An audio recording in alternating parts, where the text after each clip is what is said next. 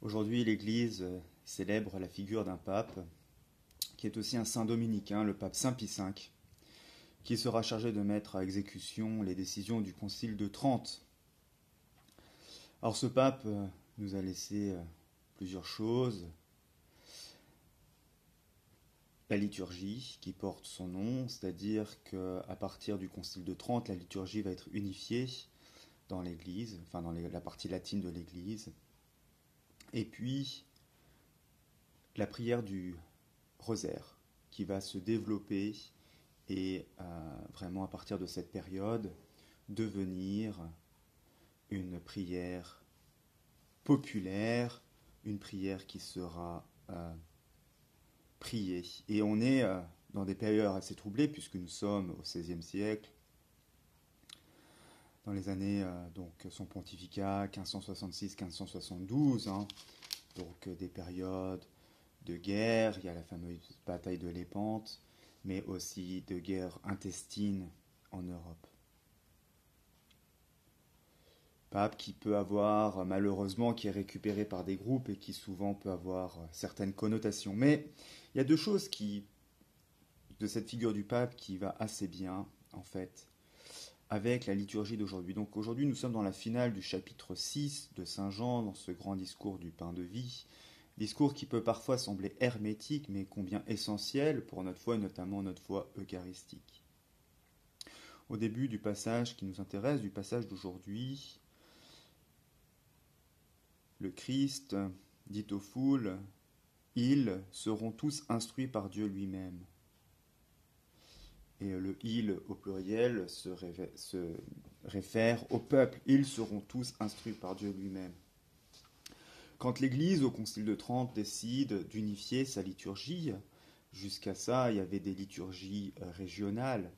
Nous avions par exemple la liturgie de Lyon, il y avait la liturgie de Milan, il y avait la liturgie mozarabe en Espagne, il y avait donc différentes liturgies. Et puis l'Église décide d'unifier euh, sa liturgie euh, ce que nous on appellera au XIXe siècle pour intéresser la liturgie trinantine, mais qui ne porte pas ce nom en fait, qui est simplement la liturgie latine. C'est dans le but de donner une langue en fait commune à l'Église. Une des manières d'instruire le peuple, c'est d'avoir une langue commune, une langue qui se comprend, une langue qui ne soit pas faite que de mots. Tout le monde ne parlait pas latin couramment, mais d'avoir une langue commune par les gestes, que les prêtres célèbrent de la même manière. Et aujourd'hui, on voit combien ça, c'est quelque chose d'essentiel d'avoir une langue commune.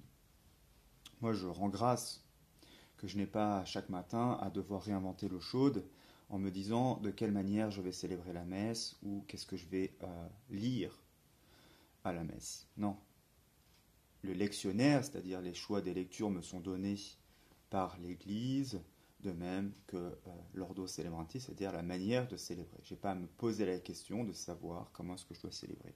Et ça, c'est quelque chose d'assez important. Et je m'en rends compte, par exemple, quand je discute avec mes collègues euh, protestants et notamment évangéliques, où il faut toujours être up-to-date. Il faut toujours comment créer la surprise, comment créer l'attention chez leurs fidèles.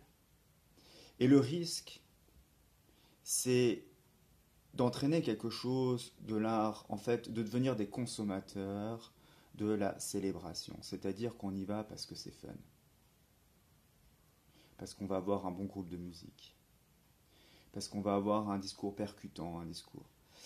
Et on oublie l'essentiel, ben, que ce qui nous rassemble, c'est quand même le Christ. A contrario, chez nous, euh, parfois nos liturgies euh, peuvent être super chiantes. Euh, une petite anecdote, je me souviens une des premières fois où j'étais, je célébrais la messe à la paroisse. donc bon, j'étais jeune prêtre. En plus, mon suédois était assez récent, donc je ne maîtrisais pas tout. Je me souviens que c'est moi qui présidais la messe, mais ce n'était pas moi qui prêchais, c'était un de nos diacres permanents. Et euh, bon, super longue homélie, et donc j'ai commencé à m'endormir pendant l'homélie, euh, parce que bon, un, c'était trop long, deux, je comprenais pas la moitié de ce qui était raconté. Et un des enfants de cœur est dû venir me réveiller pour me dire que maintenant c'était à mon tour d'aller euh, continuer la messe, notamment en célébrant l'Eucharistie. Donc, je me rends compte, voilà, que parfois aussi la liturgie peuvent nous bloquer et devenir une telle grosse routine que euh, c'en est même euh, soporifique. Mais cette langue commune est néanmoins essentielle parce qu'elle nous fait rentrer justement dans quelque chose du mystère, du mystère de Dieu qui passe par son Église. Je ne suis pas le centre, je ne suis que l'instrument qui permet de rejoindre le Christ. Et si le pape Pie V voulait justement unifier cette liturgie, c'était pour rappeler quelque chose d'essentiel que nous avons dans la finale de l'évangile Jésus dit Moi je suis le pain vivant qui est descendu du ciel. Si quelqu'un mange de ce pain, il vivra éternellement, le pain que je donnerai. C'est ma chair donnée pour la vie du monde. La langue que le pape Saint Pie V a construite avec les pères conciliaires du Concile de Trente, qui a duré une grosse partie de cette fin du XVIe siècle, c'est de montrer combien notre source et à la fois aussi le sommet de nos liturgies se trouve dans l'Eucharistie. Ce que euh, un théologien français du XXe siècle dira de Lubac, c'est l'Église qui fait le sacrement de l'Eucharistie et c'est l'Eucharistie qui fait l'Église. Et l'un et l'autre sont intimement liés.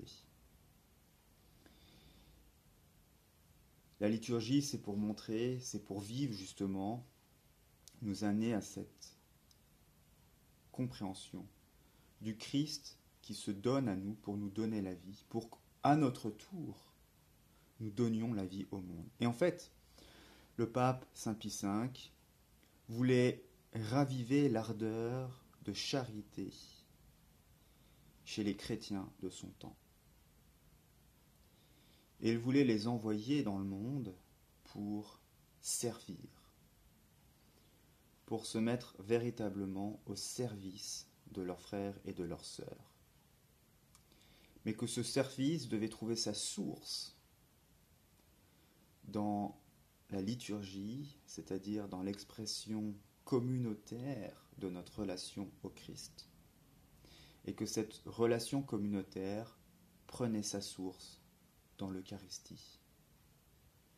Et on voit bien aujourd'hui, euh, quand on écoute nos évêques euh, récemment, suite aux différents discours euh, de nos dirigeants, que malheureusement c'est cette compréhension-là que dans la société en général, on a perdu. Et que le risque de découpler sa foi d'une expression communautaire avec cette expression très particulière qui est la messe, risque dans un premier temps de privatiser la foi, de se dire ben c'est moi et Dieu. Et puis le risque final, c'est d'arriver c'est moi sans Dieu. Et donc si nos évêques insistent énormément sur euh, pour essayer auprès des gouvernements de leur faire comprendre que pour les fidèles catholiques en particulier, même pour les fidèles des autres religions, l'expression communautaire de sa foi est une partie essentielle de notre vie de foi. C'est justement parce que nous savons, nous, catholiques, combien notre relation au Christ passe par des choses sensibles, c'est-à-dire la communion avec nos frères et sœurs, mais la communion aussi au Christ même à travers sa parole et son corps et son sang. Ce matin, vraiment en méditant ce texte, c'est un rappel un petit peu de comment il a fallu du temps à l'Église pour comprendre ça. Combien il a fallu aussi que nous ayons des papes qui nous euh, rappellent à ces choses-là, mais combien aussi il est important de réentendre le Christ qui dit que s'il nous donne la vie à travers son corps et son sang, c'est pour que nous aussi, à sa manière, nous donnions la nôtre. Amen.